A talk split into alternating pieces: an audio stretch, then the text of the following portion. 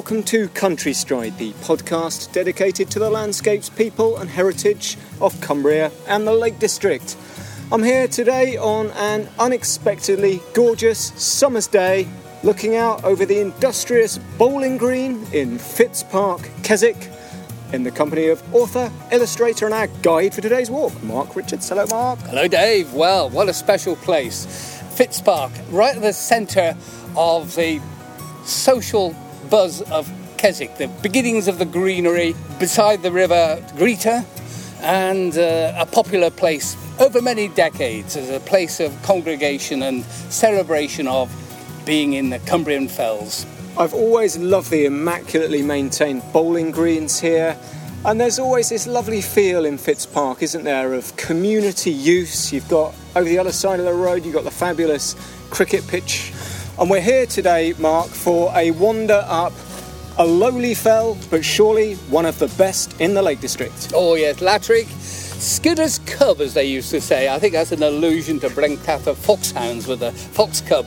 It was uh, always a special hill, and if you ever climb it, as many, many people do, they relish that majestic view, and I'm looking forward to recanting it when we get there. The other thing about Latrigg, which is fascinating, is it holds a very important role in the history of the conservation movement in this country. It was here 87 years ago, I believe, that a group of people passionate about the outdoors, passionate about our landscapes, met to climb Latrigg. The sublime landscape also had an emotional aspect that people took seriously. And at that moment, back in 1937, I think it was, they had a rally here. And our guest today will explore that and many other things associated with the Friends of the Lake District. Yes, our guest today is Douglas Chalmers, outgoing chief exec of Friends of the Lake District, a charity that I believe both you and me, Mark, are lifetime members of. Yeah, I, I joined 21, I think, at that time, and Goodness me, just a couple of years back. that's over 50 years ago. Crikey. right. I, okay, I joined a little bit later than you, but um, very important charity. It'd be interesting to speak to Douglas today about where we are in that continued effort to retain what's special about this place. Talk about what he's learnt over the past few years that he's been in this job, um, and talk about how all of us can contribute, I suppose, to keeping this fabulous place that both you and I adore, along with many millions of others, how we can keep it um, special. So let's go and meet Douglas Chalmers.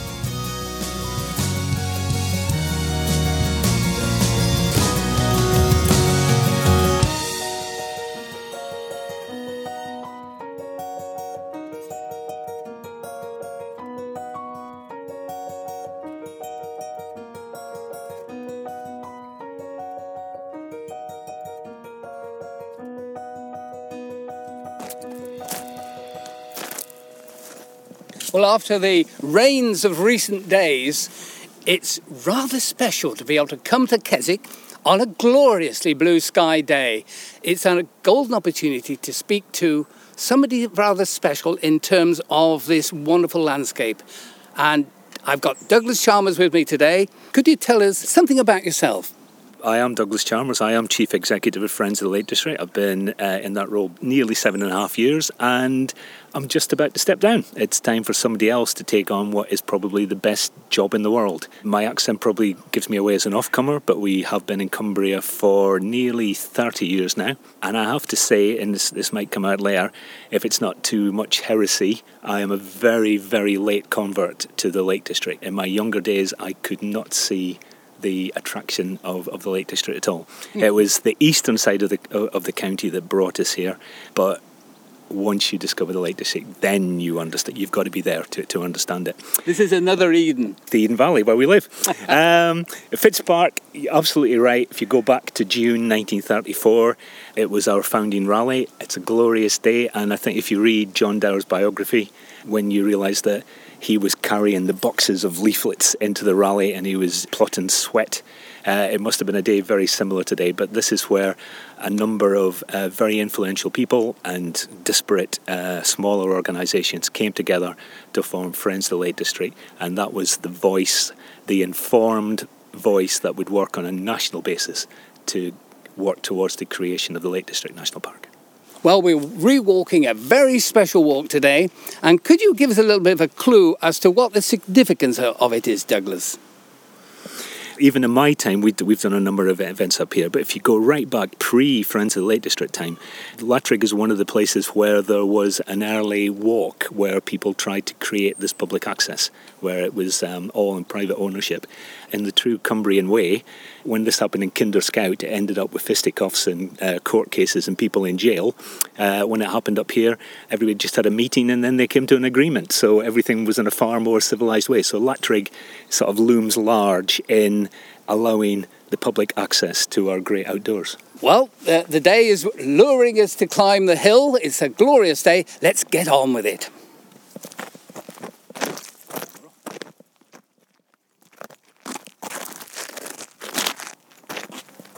Well, we've turned off the Brundholme Road and we've embarked on a rough track which leads up onto Latrigg and uh, is adopted by the Cumbria Way. And the view I suddenly get before me is Skiddaw, Skiddaw Little Man, and the heather clad slopes up there still quite brown. They haven't started coming into bloom because we're only July yet.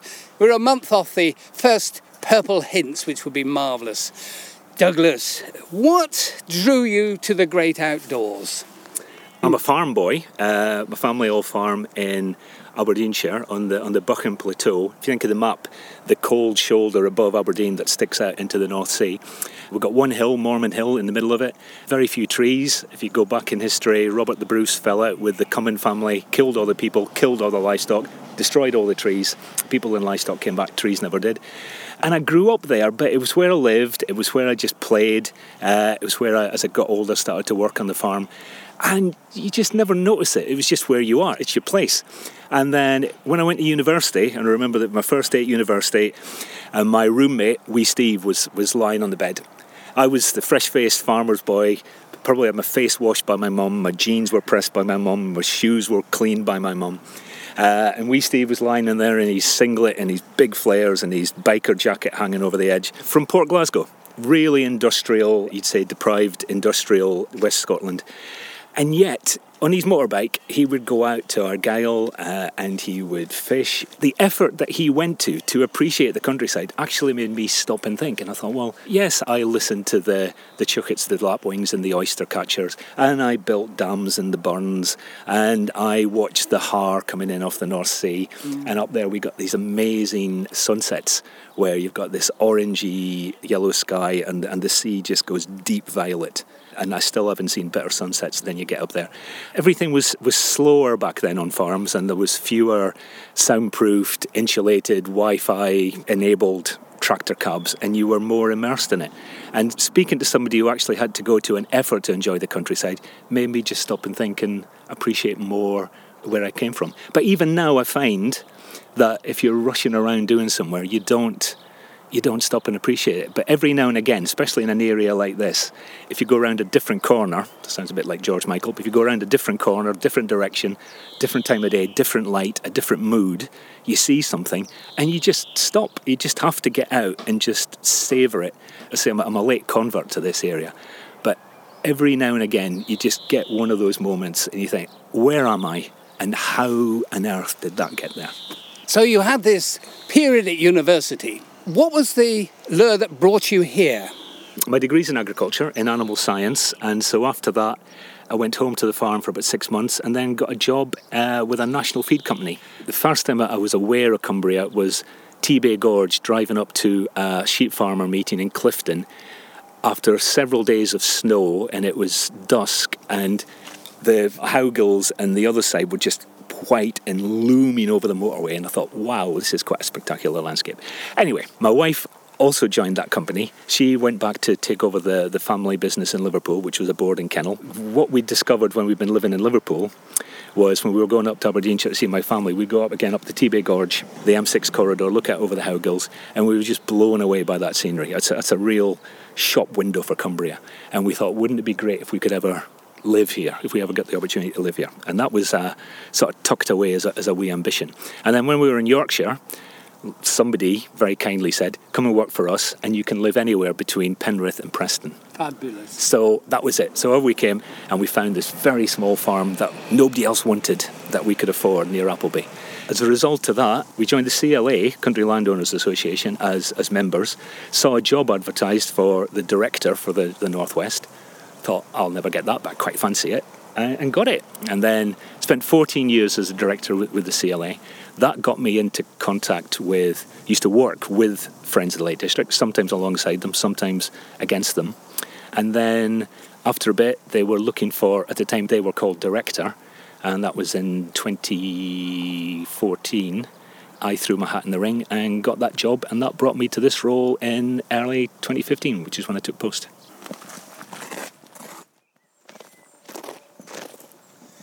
We've arrived at the lee or the bower of some pretty grand beech trees, so we're sort of a third of the way up Latrigg. Uh, we're standing beside a couple of one prostrate, one standing stoops, and I'd like to reflect on those years before that great rally in Fitzpark. Well, at the time, um, there were lots of smaller organisations going right back. You, you could trace this back probably before the flooding of Thirlmere. But Thirlmere, where there was this first mobilisation of what are they doing here? How can we let them do this? That's maybe the birthplace of environmental uh, organisations and environmental campaigning. There was this realisation that it wasn't just the opinion of the landowner that mattered, that you could organise a campaign, you could directly appeal to the public, you could get hold of the decision makers. Everything sort of sort of changed then. It didn't just become local objections, local protests. You could draw attention to this is a, a, wonderful area, look what people are going to do to it. So that was the start. And then there were all these different organisations, Lake District Defence Association, I think it was called, uh, and others all the way through. And famous names like Canon Rawnsley are woven through all this. He eventually ended up helping to found the National Trust. But then you, you come through, and governments were already thinking about how they could do something about getting people out into the countryside. I suppose the first time the high politicians got involved, probably Ramsay MacDonald, also from the northeast of Scotland, when he was Prime Minister, he was the one who, who started the mechanisms uh, to start investigating how we could do this. But there were several false starts, uh, changes of governments. Friends of the Lake District very quickly got into a, a huge engagement with the Forestry Commission. Uh, we found in 34, 35, 36, the Forestry Commission had been charged, newly created after the war. Country didn't want to run out of timber ever again. Forestry Commission told go plant trees all over the place.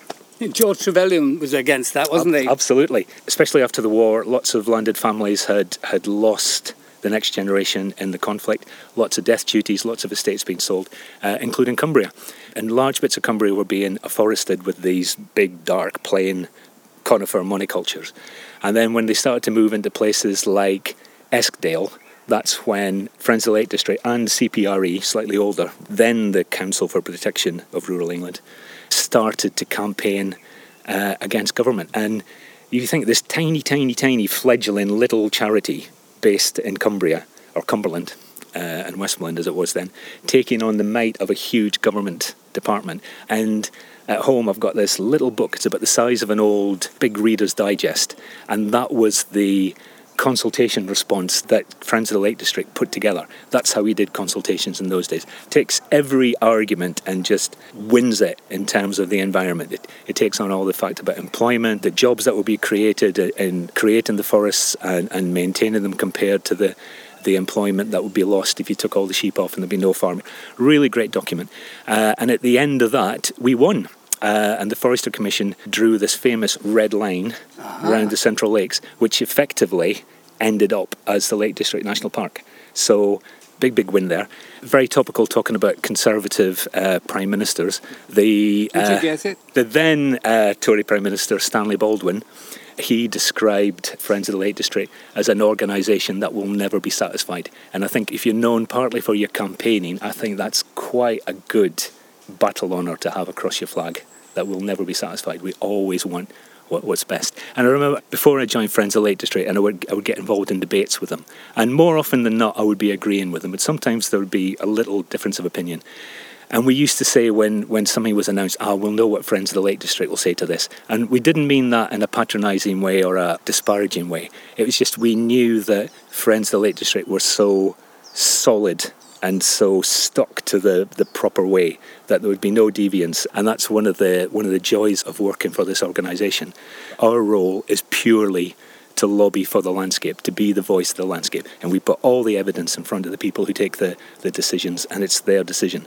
But our job is just to look after this bit, to make sure that it's here for us and the next generation, and the generation, and the generation after that. Yes, FLD is part of the bedrock. I, th- I think it is, and people use the phrase we, we sort of punch above our weight, and I think we do. We do we scare or I hope we don't scare or intimidate people, but we get people who thinking, "Ooh, what are friends going to say about this? And, and, even friends, I remember when I first came across Friends of the Lake District, the only friends I knew were friends of Orton School, where we lived. And I thought, oh, they raise money for the, for the National Park. And we do give money to the National Park, we have done. But that's not our role. And then I thought, oh, Friends, that's a bit of a soft, soft name for a company. we should be Action for Landscape or or Fell Force or, or something like that. Fell Force, wow. But it's the perfect name. We are the perfect friend of the Lake District, and especially when we're dealing with, with, the, with the National Park Authority. When they're doing things right, we share all the happy times, we encourage them, we, we, we celebrate with them. But we are the ones who are honest enough to say, yeah, we love you, but don't like what you're doing there. You shouldn't go out wearing that uh, you said the wrong thing there.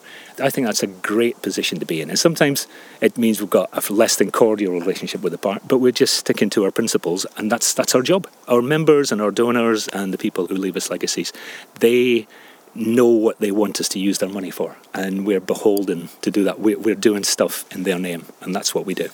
You were talking about the national park there, Douglas. Something very specific as to where we are the rally in Fitz Park and the reference to Latrigg and the gathering on the summit all ties in very tightly to this notion of the establishment of the national park we were formed specifically to campaign for the Lake District National Park, and we wanted it to be the first one. Uh, we weren't quite the first one, but we were in the first tranche to come. So the, the national park was founded in 1951. So there would be people think, well, job done. But it's interesting when you look back through the minutes of our charity and you see that, yeah, well, is the job done? Is it actually a good job?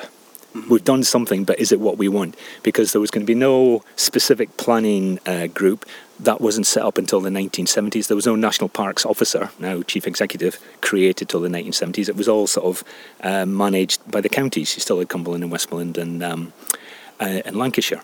So we weren't convinced that the park would be managed in the way we thought it would be. And we thought somebody needs to just stay around and keep an eye on things.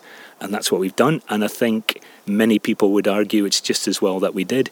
And even now, the number of people that will come up to me and say, This is your time, this is when we really need you or people say well do you know what i never really got friends in the lake district but now i now i get you now i know why you're there and now i know what you're doing and I think there is this growing awareness of what we've got here, how vulnerable it is. And you think of Cumbria as this really rough and tough and rugged place, but we know it's really fragile. And it's not just the climatic effects. We know what Arwen and Desmond did to it, and we, and we still see the scars. But politically, we're very, very vulnerable. Socially, if you think of the, the threats we've got to our farming families and to our, our communities and villages with houses and things like this, we're in a really vulnerable state. And a lot of these effects are quite pernicious. Storms are dramatic. You wake up the next morning, you go, oh God, what happened there? But some of these other threats, they're, they're just creeping threats, and it's terrifying that we might wake up in 5, 10, 20 years' time and think, what have we let happen? Mm-hmm. And we mustn't get into that situation. We have got to act now. You've referred to the relationship of the Friends to the national park as a critical friend. I think that's our elevator pitch when people say what's your relationship with the park. It's certainly true. Uh, it's slightly more complicated than that, in that the Lake District National Park have got their objectives. They are a business in themselves. They know what they are trying to do. The park also has the Lake District uh, National Park Partnership, so there's 25, 26 different organisations. We're part of that, and we're charged with the, the management of the park. So we're constantly interacting with all of those organisations as individuals, and that could be environmental groups like RSPB, the Wildlife Trust, it could be people like the NFU, the CLA, the National Park itself, United Utilities, National Trust, a whole myriad of, of different organisations, all with an interest in the national park. So I suppose it's like politics. There are all all the time there are little groups of alliances forming, and then that will split because you're moving on to, to something else and you make an alliance somewhere else. So it's a constantly changing landscape. So, for example, at the minute we're involved in a study looking at how on earth we can we can move this sustainable transport in the national park a wee bit further along. So we're working with the Lake District National Park itself there, with ACT, and we'll be doing that as part of the partnership. In our Dark Skies work, we're leading that for the partnership again, and we're working with Cumbria Tourism, with uh, the Forestry Commission, and with the national park again. So it's all these little groups. Okay, well, we're head on. We're in the shade now. We want to get out into the sunshine and get up onto that pasture.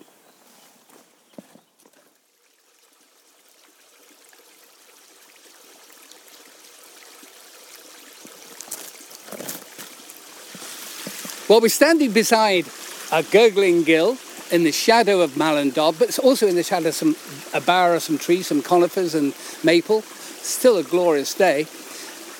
The Friends over the years, and particularly recent years, have campaigned to great effect, and one of them was the speed limit on Windermere, 10 miles an hour, I believe. That was controversial at the time. Has it still got repercussions to this day?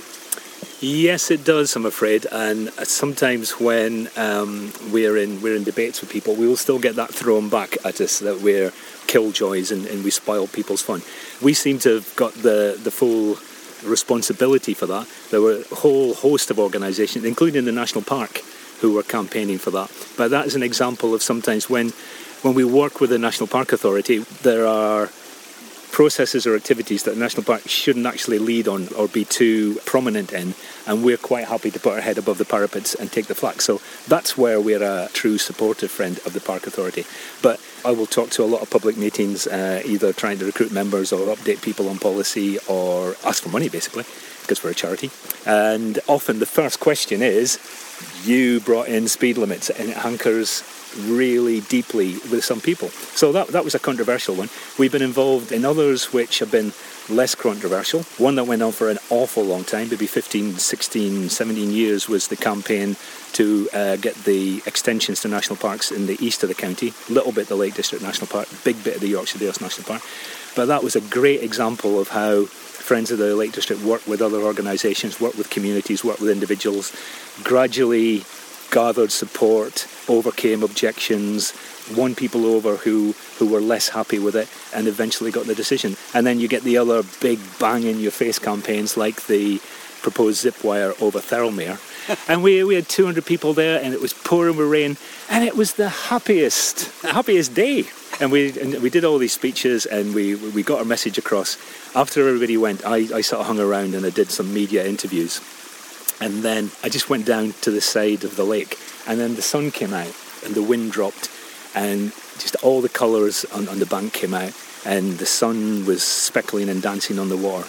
And that was just one of these epiphany. You think, that's why I've done everything I've done this morning, because of this, to keep this, stop this place from being destroyed forever. That was a really interesting campaign. We had the big Northwest Coast Connection where we campaigned against the pylons going through the southern end of the national park. And again, that was a campaign that was very popular. We, we got a lot of support, a lot of people joined us, a lot of people uh, gave us donations, and we finally won that over. And that was a really interesting campaign because one of the things we did in a previous career when farmers were really upset with supermarkets, a farmer said, Why don't you buy one share in Tesco so you can go to their AGM and rant and rave at them? We found out when National Grid board meetings were happening, and we have contacts and supporters with the likes of the Sunday Telegraph, Sunday Times, and the uh, Observer, and we just got them to re-stir the story about the damage to the landscape in the weekend before National Grid. So we added the reputational threat to National Grid as well as is this a financial thing? And eventually we, we won that battle. Hooray for us. It's about timing, isn't it? It's about timing. And then it had moved on to but then they were going to underground it in the park, and as soon as it got out the park, it was going to come up again. Mm. Uh, so we were into um, the surroundings of the park, and again, that's a special place that needs to be managed differently. But then the uh, plans for the power station were aborted, so that's the end of that. And this was the Duddon Valley we're talking about? Yeah, it was. And one of the things that come from that is that because we've got these relationships with the communities down there, they came to us a few years ago and said, hang on, we're, we're here and we look across the road and we see the national park. We look, we turn the other way, and the landscape looks exactly the same. And it's not the national park. Could we be in the national park? So that's when we sort of went around a lot of parish meetings. We confirmed that we had community support. We put a lot of time and a lot of our own money into coming up with a proposal for an extension of the national park to the south, down into the Duddon Valley. And we put that application into Natural England 2019 and then it's been held up because of Glover reports and because of COVID. Even although we've done the the bulk of the work that Natural England would do, we haven't got it through yet, but we will continue to campaign for that. It's not just one bam. We, do, we don't just go into an area and work with a community and then come away. We try and make those connections because again, we're going to have certainly over that way. We're going to have possible uh, the geological disposal of nuclear waste. So again, we need to be sure that we're working with the support of the local community. In terms of current uh, situation, uh, Burlington's plan at Elterwater, what's your mood on that one? So uh, the Elterwater proposal is Burlington Slate want to sort of decommission it as a slate quarry, and they want to convert it into uh, basically an attraction in which there'll be things like zip wires, there'll be other activities sort of going through, understanding the history of slate mining, all, all these sort of things. They actually invited us to go and have a look early on, and Lorraine, our planning officer, and I would have gone maybe last October, last November to have a look around, and they explained what they were going to do. We've now seen what uh, the outline plans are, and we have huge reservations. Certainly, from a, an out and out planning point of view, it's a major development within a protected landscape that is not for the common good, so that should stop it. Uh, in terms of the Sandford principle, which we think should be utilised in many more uh, applications. Sandford is, we've got the two objects of a national park, which is the looking after the landscape and the public enjoyment. And Sandford says that when there's an irreconcilable difference between those two, the environment should always win. So this would be a case of that. Concerns about traffic, anybody who's driven or walked or cycled to Elterwater will know what the roads are like, and the thought of if there's going to be a car park for 200 cars, how many car movements a day are there going to be going up and down there? There's quarry traffic at the moment, but I think quarry traffic is restricted by part of the license. Uh, we know that the quarry as part of an extension to their working license a few years ago, had to put together a nature restoration plan for the quarry. So they'll have one of them in, in a desk drawer somewhere. But what is interesting is that it's a bit like some of our other campaigns, there has just been universal condemnation the amount of correspondence we're getting from people saying this just cannot go ahead. It's, it's up to, to Burlington what they do, but if they want to go ahead, it's going to be a, it'll be a campaign for Friends of the Lake District. One of the other campaigns, of course, is Green Lanes and the use by certain groups like 4x4s of routes that really are, to my mind, certainly uh, inappropriate for a gentle landscape. Have the Friends got a view on this? So the issue with these, let's call them unsealed roads rather than green lanes, is that there are many people who think that the use of these roads by 4x4 users who specifically find them because they are challenging and they want to struggle up and down country tracks flies in the face of the quiet enjoyment of national parks and affects the enjoyment of other people. I suppose a bit like uh, the water skiers water skiers said, You've spoiled our enjoyment, but everybody else on the lake and around the lake said, Oh, great, it's quieter and calmer now. There are some very, very strong campaigners who want this stopped. Other national parks have used traffic regulations to be able to, to stop people from doing it. They are rights away, so these users currently have a legal uh, right away of using it. But we're determined that we're going to help and try find a solution. One of our team is on a, a management group that's been set up to try and look at all the options that could be explored before you get to an outright ban. And you could think, do you do it gradually? Do you say, well, you ban it on certain days of the week, certain months of the year, where it's doing the most damage, where do you have the most walkers? I think we've got to exhaust that process before we start to go to the next step. But we're working our way through that. There's one lane, the one at Tilberthwaite, where we know that the farmers who lived on that lane sort of moved away from it. The lanes were so badly damaged that they couldn't use their quad bikes. And, and, and you think, what are you doing? but people will come a long way. I mean, I live near Appleby, and there's been some nights you go into um, the square, and it looks like we've been invaded by the Netherlands. There'll be all these Land Rovers and big green 4x4s, and when you Google the name on the side, these are companies abroad that say, come and, and we'll take you some extreme driving, some quiet lanes in the Lake District. Now, it's great for Appleby because they're getting all the income and none of the damage. And these people are coming a long, long way to do this. Well, we'll pursue this uh, challenge between tourism and the landscape a little further as we get higher up Latrigg.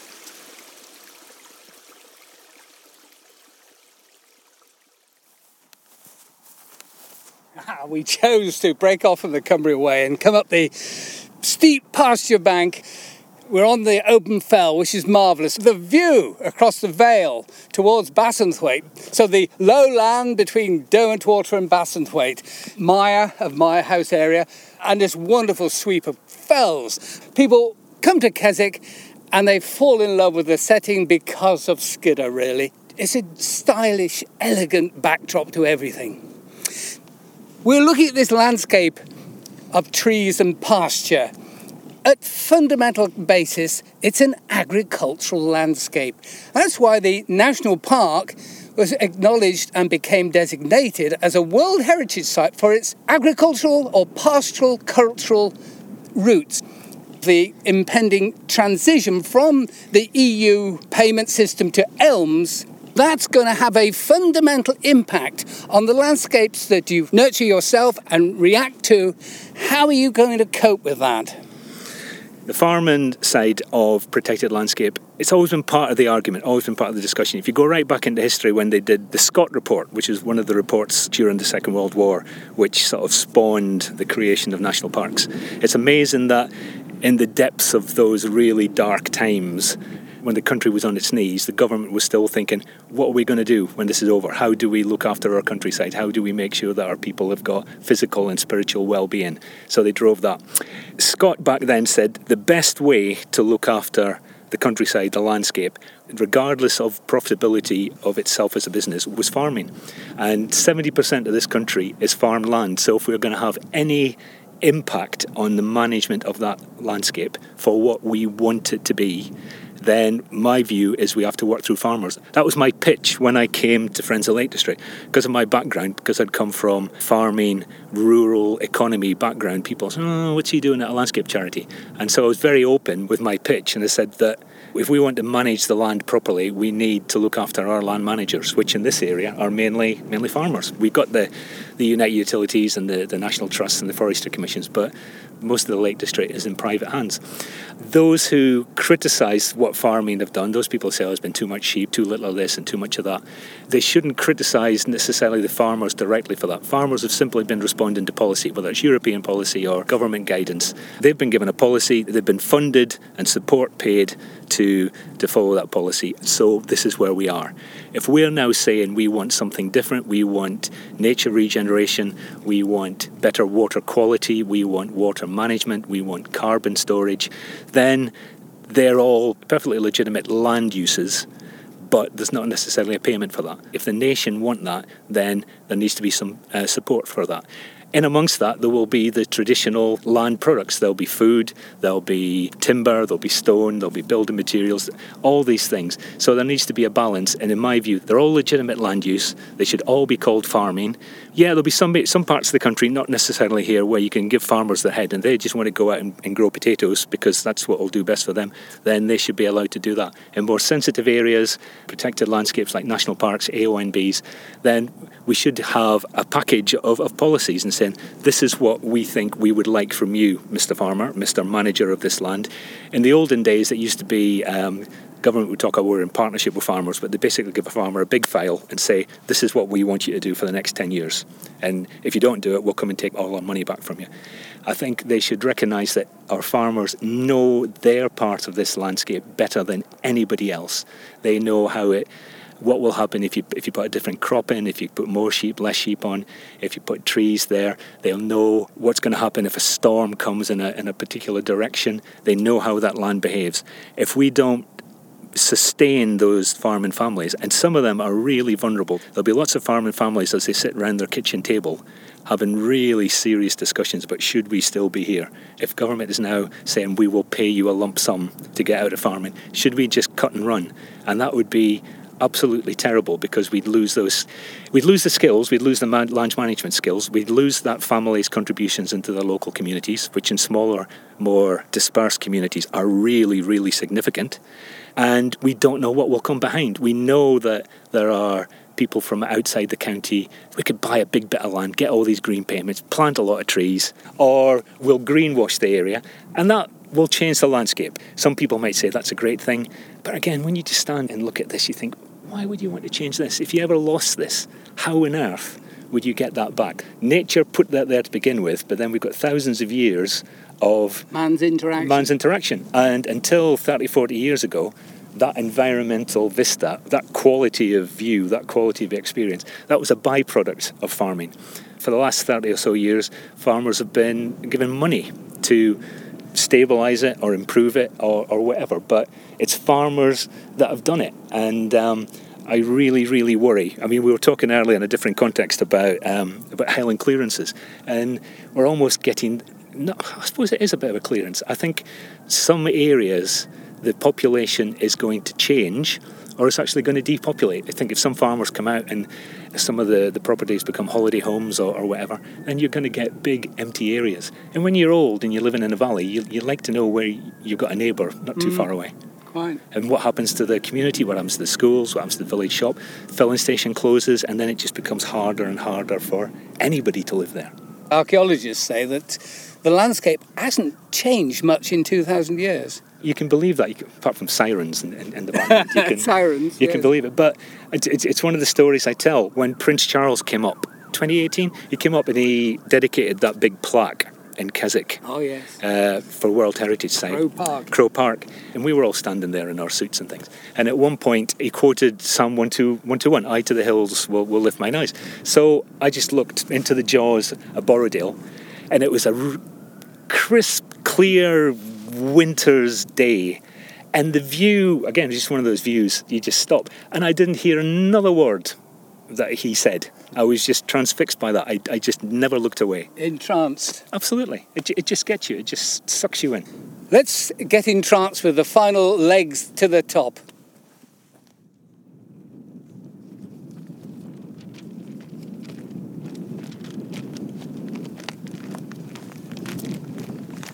I've arrived at the bench, the famous bench overlooking Keswick. It's a famous bench because everybody who comes here who maybe have never comprehended the majesty of the Lake District are blown away. And on a blustery day as today, where the sky is blue, the fells are dappled because there's a little cloud that's dappling them. But you've got the wonderful sweep over to the left of the Helvellyn Range and the Dodds, Great Dodd, you can see the dark shadow of Helvellyn summit. Sweeping round by Seat Sandal and Bleaberry Fell and Walla Crag embroiled in trees like a great cascade of green, and through beyond Keswick and Derwent Water, the jaws of Borrowdale and Grange in Borrowdale and Glaramara, and you just can see a bit of Great End and Lingmell. Great Gable is lost, You just see a bit of Kirkfell, but you've got Dalehead, uh, Hindscarth, Robinson, High Stile, Red Pike above Buttermere, and then Causey Pike, Craghill, uh, Grasmoor, Grisedale Pike, the Whinlatter Fells covered in uh, a mantle of trees, conifers, and then Dodd, Bassenthwaite below it, and of course the wonderful sweep of Skiddaw itself. We're at a, a momentous spot This is where the word sublime meets the expression beautifully because you're looking at something very significant that has an emotional impact the minute you see it. Just what you said there, Mark. This is one of my favourite places in the lakes. I've, I've been up here uh, a few times with friends of the Lake District, but I think the best time was for our 85th uh, birthday. We came up here on Midsummer's Eve 2019. There was about 70 of us set off at the foot of the hill and we came up, and loads of people were on the, were on the fell because of the time of year, and we just gathered them up. They just all came with us, and just down here towards the end, we just sat there and we opened the cake and cracked open a few bottles. But interestingly, for some reason, I was googling Latrigg and Friends of Lake District, and I found a lot of people that those people that we picked up on the night went off and they wrote vlogs or, or memories on the website, and one really struck me and if I may, he says, Something changed in me that evening. Something came back to life.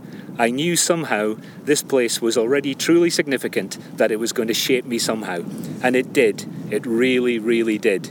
On that long, hot June night, when I hiked up to watch the sunset on the longest day of the year, sitting on a grassy ledge on the edge of a gathering by friends of the Lake District who read aloud a poem about friendship and landscapes and how they weather and change together, bringing tears to my shining eyes as the sun melted behind Skiddaw.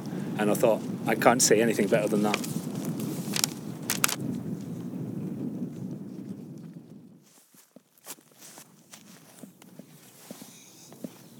Well, you climbed a little higher, and uh, it's a moment to give another little thought about that little bit of tension between tourism and landscape.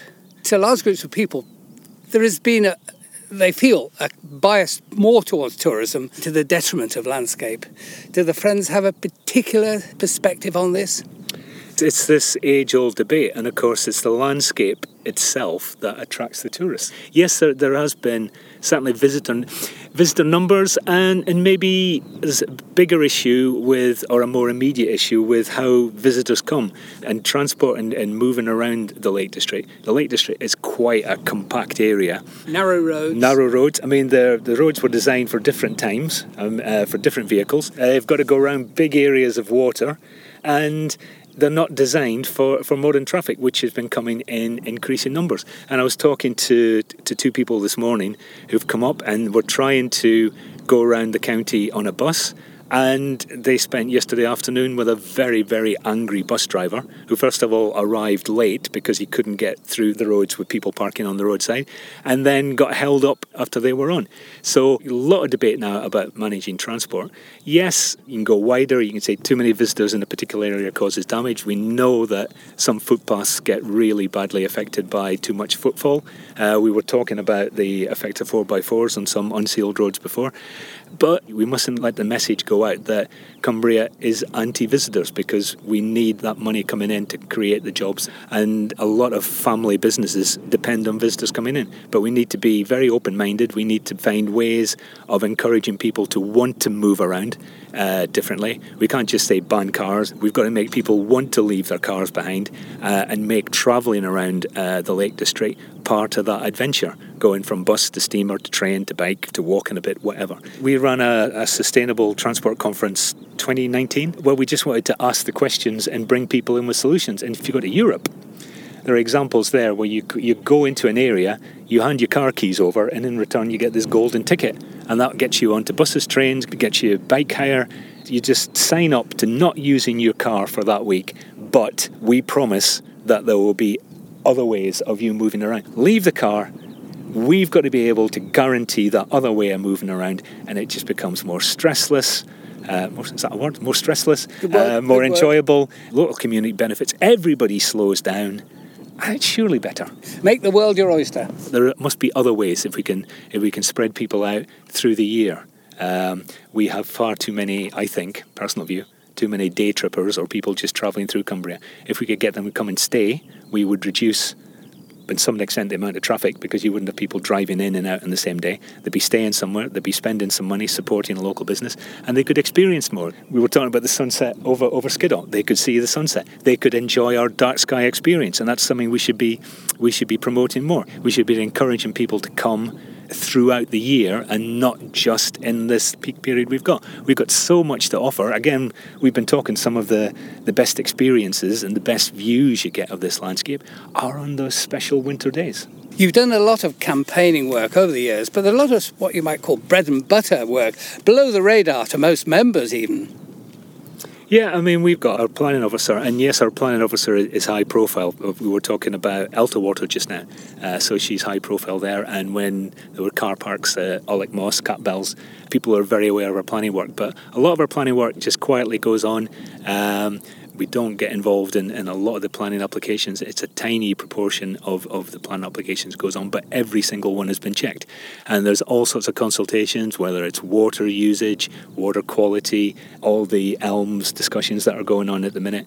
Glover, Glover again makes the news every now and again, and it goes away as a little bit of a damp squib. We're not really sure what's going to come of that. It's going to make much of a difference, and that goes goes on all the time. And a lot of the work that we do, you don't necessarily notice it, but if we didn't do it, then you would notice the consequences. Question that I, I, get often in meetings, people lobbing the question, well, what, what difference has Friends the Lake District made?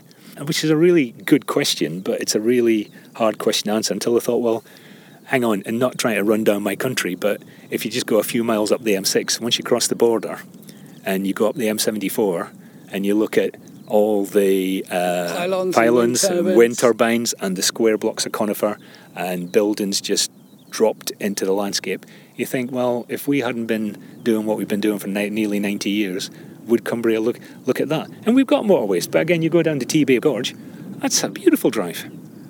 And again, Friends of the Lake District, far sighted. I've got a, a paper in my office where 1938, Friends of the Lake District said the A6 is unsustainable uh, as a route because it's dangerous, uses too much fuel, uh, and it gets blocked in the winter.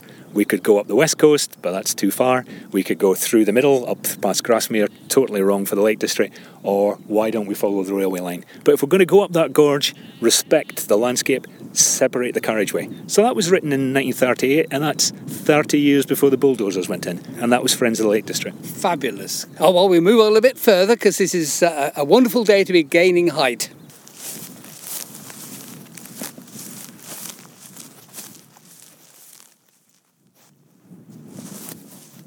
You get to the top and you think, wow, look at that cairn, isn't it an impressive sight? Oh no, not on that rig. Nobody's deigned to put anything significant here, while the view is enough. Uh, there's a few swaledales, sheep, and uh, the odd crow floating by in the breeze, and the all round view is stunning. Um, I'd like to ask you a few questions of you, uh, Douglas. What was your first Lakeland memory? Oh gosh, I can remember that. I was never a fan of the Lake District, couldn't get it at all, and I was spoiled by when I was a student. I read Plague Dogs, which is a Richard Adam book about two dogs that escape from a research centre and then they're hunted through the Lake District. It's a really bleak tale, really horrible conditions, and it's illustrated by Wainwright's Wainwright. black and white, and everything just looks so hard and horrible. And I thought oh, where's the fun in that? So we came to Cumbria, but say it was the, the Westmorland Dales, it was the east side of Cumbria that brought us here. And when we first came here, we were in a rented house in Melkinthorpe, and I had to go to a business meeting at the Low Wood. Being a stranger here, I looked at the map and this could go down the M6, or oh, there's a road goes straight through the middle. No idea about Kirkstone Pass or anything like that. Hmm. so off I go. I'm driving away, thinking about the the day ahead. Whiz past Dalemain, didn't even notice it, and then you just come to Ullswater. And it's there, and it was a frosty November morning. And again, you just stopped the car. What, where, how, what? How did that pass you by? And you think, that's it. And so Ullswater's always got that impression. And also from friends, Friday night, I handed my notice in to come to Friends. That weekend, we were hosting some American students uh, at home. We'd taken them round the Eden Valley over there on the Saturday and they thought this is lovely. And then on the Sunday, on the way back to their bus, we took them through Lowther Park, showed them Lowther Castle, told them the story of the Yellow Earl, and then we came round through Pooley Bridge. And again, it was a frosty, wintry, big open blue skies, view down past the, the boathouse. And as we went past it, you could feel the car sort of shake as these three people saw Ullswater for the first time. And I thought, do you know what? I know what I'm going to do now. So That's got to be my first impressions, yeah. Have you a favourite fell? If you count this as a fell, I've got so many happy memories of this just coming up with, with things we've, we've done with, with friends. And I'd say that, that midsummer eve we came up, that was just such a magical night. The experience, just the view. I mean, this view was showing itself off at its best. And then, say, the sun just plopped down behind behind Skiddaw. But just the fellowship and the buzz and that drone shot at the end of that Terry Abraham film. That's one of my favourite images at all. Because again, you look at you see Derwent Water, you see Bassenthwaite, and you see just people, people in the landscape, and that's what it should be. Absolutely. We're witnessing them today. People walking along that parade of a path there. You get that emotion. Wainwright or Wordsworth? I'm going to say um, neither. I have to say I prefer Symonds's book. That's Loyalty to Friends of the Lake District as well, one of our founders. Can you remind listeners of that book? Walking in Lakeland. Uh, it's a really uh, insightful book. He just explains everything as he goes along, warts and all. He talks about the litter problems we had then. So I think it's a really excellent primer. And again, when I joined Friends of the Lake District, there were a lot of people oh, why have you gone to join them? And I remember um, a farmer fr- from Lancashire walking towards me very purposefully. She said, You're with Friends of the Lake District now. I've got something for you. And I thought, What is it? And she said, I found this, this book in a bookshop and I bought it for you. And it was Walking in Lakeland by H.H. H. Symonds. It was a present. So brilliant. Very fond of that. It's a very seminal book. Uh, have you uh, a favourite view? That again, that changes, and I've maybe got half a dozen. There's views at home on our farm. There's views when you come down off uh, Stainmore looking across the Eden Valley. When you go down Ashfell looking across the Howgills. Hartside where you see the whole of Cumbria, the Solway in Scotland. And I go back to that, um, the Jaws of Borrowdale. How can you beat that? And then there was that time going up towards Whitehaven Golf Club on a, on a Saturday summer night past Rose Hill Theatre and you're looking east in the Lake District, and I'd never seen that perspective before, and I just had to stop. And I've got to go back with a book because I, I couldn't recognise anywhere. Oh. But jaw dropping. Well, you use my guides, of course. That solves Thank that. You. Yeah, yeah. uh, have you a particularly memorable walk that you would like to share with listeners? Um, I think my favourite, and it was a walk or a gill scramble. Um, and it would go back to when our children were young but old enough to, to gill scramble. And we went again into the Howgills and we went up uh, Black Force. So we went up Black Force and then at our picnic at the top, and then a long, long, gentle walk down. And I still see them with their little red, yellow, and blue rucksacks sort of bobbing up the, the gill in front of me. And yeah, that's seared in my memory. Amazing. I remember going there with Wainwright to see the Black Force, but we didn't beat Gill Scramble. It's midsummer now, but have you a favourite season? Uh, I'm autumnal. I like the colours and I like the smells of, of, autumn. I like when things start to smell soily and damp, and it's sort of harvest time, and we're getting into root crops, and animals are starting to come in. There's that time about dusk in autumn. If you're on a farm, you can hear all the all the sort of farm animals are settling down and having that last munch of hay, and and the birds and the pheasants they're settling up. They're going into their roosts in the trees, and there's that just that special time. It's the smell through the day and the sounds at dusk of autumn I really love. Um, have you a Cumbrian hero or heroine, dead or alive? Oh, I think that would be. Um, I would be very divisive if I say I'd a, a Cumbrian hero. I just have the utmost respect for Cumbrian people as, as a whole, especially country folk, because I'm a country person. I've got this um, cyclopedia from the 1600s, a, a facsimile, obviously, and it goes through all the counties and it talks about Westmorland as being the most unwelcoming county in the country to either live in or to farm in. When we moved to Cumbria, folks said, "Oh, you'll always be off-comers," and never found it. We just found that people have been so welcoming and great neighbours. My first day studying agriculture, our professor of agriculture who is one of these guys that you didn't appreciate until you read his obituary and you wish you'd spoken to him more because he, he was the guy behind the Dig for Victory campaign and all these things. But he said that um, when a farmer looks at buying a new farm, he looks at the, the climate first and then the soil. Because he can do something about the soil, he can't do anything about the climate.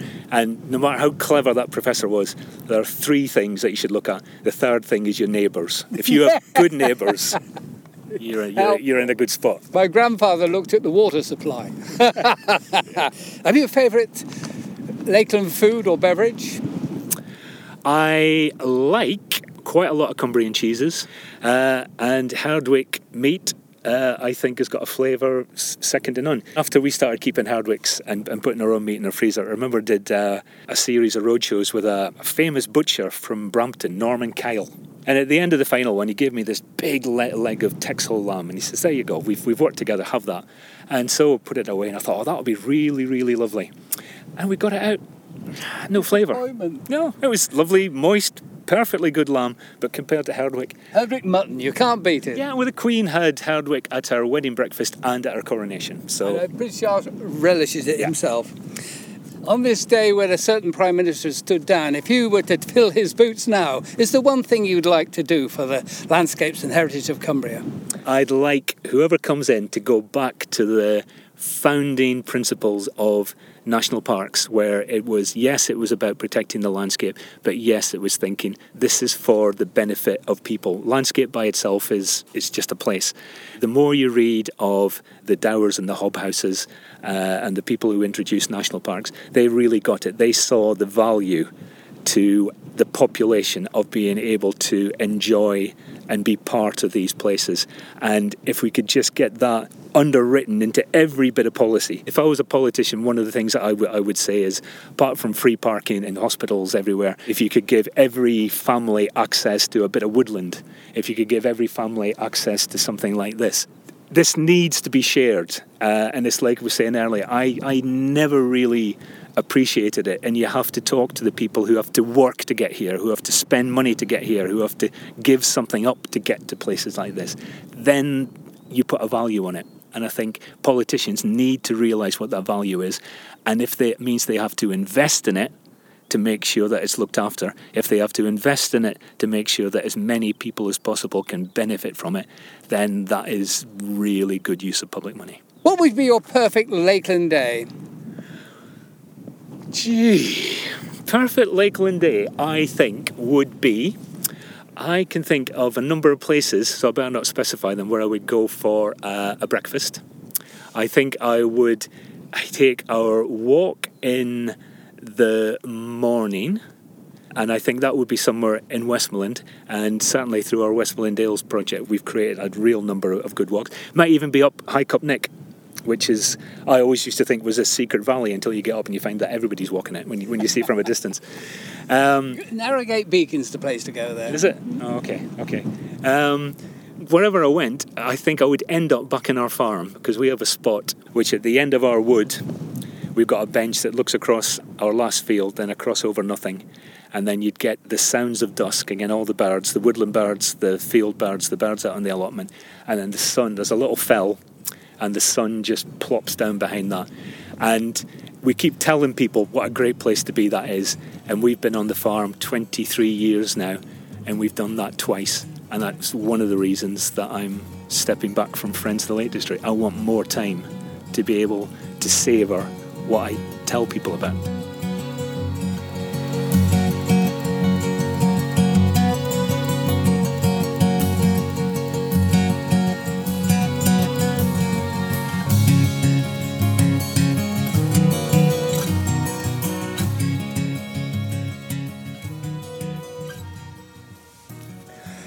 Journey's End, and we're at the car park, kind of near the top of Latrigg. Is that how you describe it? Top of Gale Road. We've done a linear walk, but there again we've got taxi to take us back.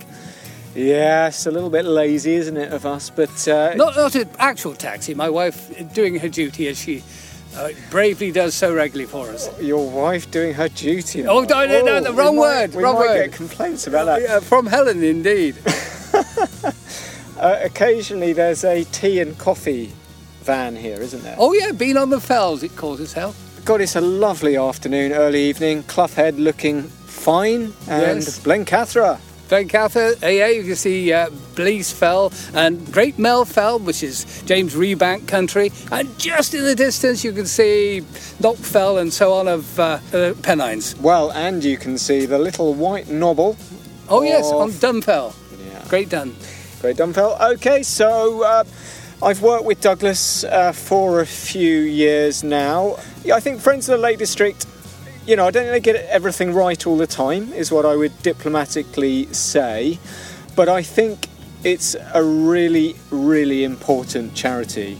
And I think its work is needed now as much as ever. I mean, I don't know how you feel about it, Mark. Oh, absolutely. You can see that in, uh, you can almost see it in his eyes and in his voice once you get involved with it, once you get the magic and the power of the landscape into your veins, you know that this is a landscape that needs the Friends of the Lake District like nothing else. It's the one solid factor that keeps this place special. It's that oversight, it's that critical friend that Douglas spoke about that can be independent, whether it's from other organisations, whether it's from the tourist pound, which of course dominates to some extent uh, the economy up here and the power structures. It can be independent. It's got a, a significant membership, people all over the world, but many, many people in this country. And, and, people bequeath in wills uh, very willingly. Yeah, absolutely, yeah. I mean, it receives a lot of money in legacies, and it's a time of change, uh, recruiting a new chief exec at the moment who will take the baton, I guess, from Douglas, and, and we'll see what the next chapter is. But nice to get Douglas on. This is his penultimate day of work, actually, so very, very kind of him to give us that time. And I thought what he really captured for me was that absolute joy. You know, his talk about Ullswater and the view that they had from the top of Latrigg when they did their birthday celebrations. It's true, he kind of gets that spiritual joy, doesn't he? That... Uh, of people, that people yeah. feeling. Yeah. This landscape is all about people and our connection with it, and he, and he imbues all of that. Um, oh, we should probably say, if you're interested, just go onto Google Friends of the Lake District um, uh, to, to find out some of the fantastic campaigns, projects they've got. They've got a lot of land, they do events, dry stone walling competitions, give a lot of money to, say, Fix the Fells and some of these charities, so a huge amount going on. Anyway, on to our short burst of housekeeping, Mark. Well, this is episode 84. 84 for all previous 83 episodes www.countrystride.co.uk you can sign up to our newsletter there uh, we're on social media at countrystride 1 on facebook and twitter if you want to support us, you can do it in three ways. You can share it with friends and family who you think might be interested. The more listeners we have, uh, the higher we climb up those elusive algorithms. Secondly, you can buy our books. Just go to countrystride.co.uk. Fabulous uh, collection of guidebooks there, all with a Countrystride soul. And thirdly, you can support us on Patreon. Uh, so for as little as £2, which is less than the price of a uh, Beans on the Fell coffee. Yeah, there you go, good. You can support us and just help us towards the edit costs and the hosting costs and um, increasing the petrol costs to get us between the uh, different podcasts. Next up, I think we're talking about Beatrix Potter with um, somebody, a real champion of, of Beatrix Potter's life and works. And then we're talking about trees, I think, um, trees in the landscape and kind of historic who planted some of the classic larches and stuff like that. Mm. A lot of them were planted by Wordsworth. So I'm going to talk about uh, how a lot of these amazing trees that, that uh, inspire us. I was in uh, came into the yeah. I, so I was in uh, at High Close the other day, and that's an arboretum. It is lots yeah. of little arboretums like at uh, Aira Force and so on. Yeah, yeah. Well, a lot of them were old estates, and kind of this is the era of the Victorian tree collectors. Very, very interesting that. Well, uh, thank you for joining us on this trip up Latrigg. Really lovely to actually walk up a fell, such an iconic one at that. We haven't done that for a while, it's been wonderful. Um, we're saying goodbye from Country Stride for now.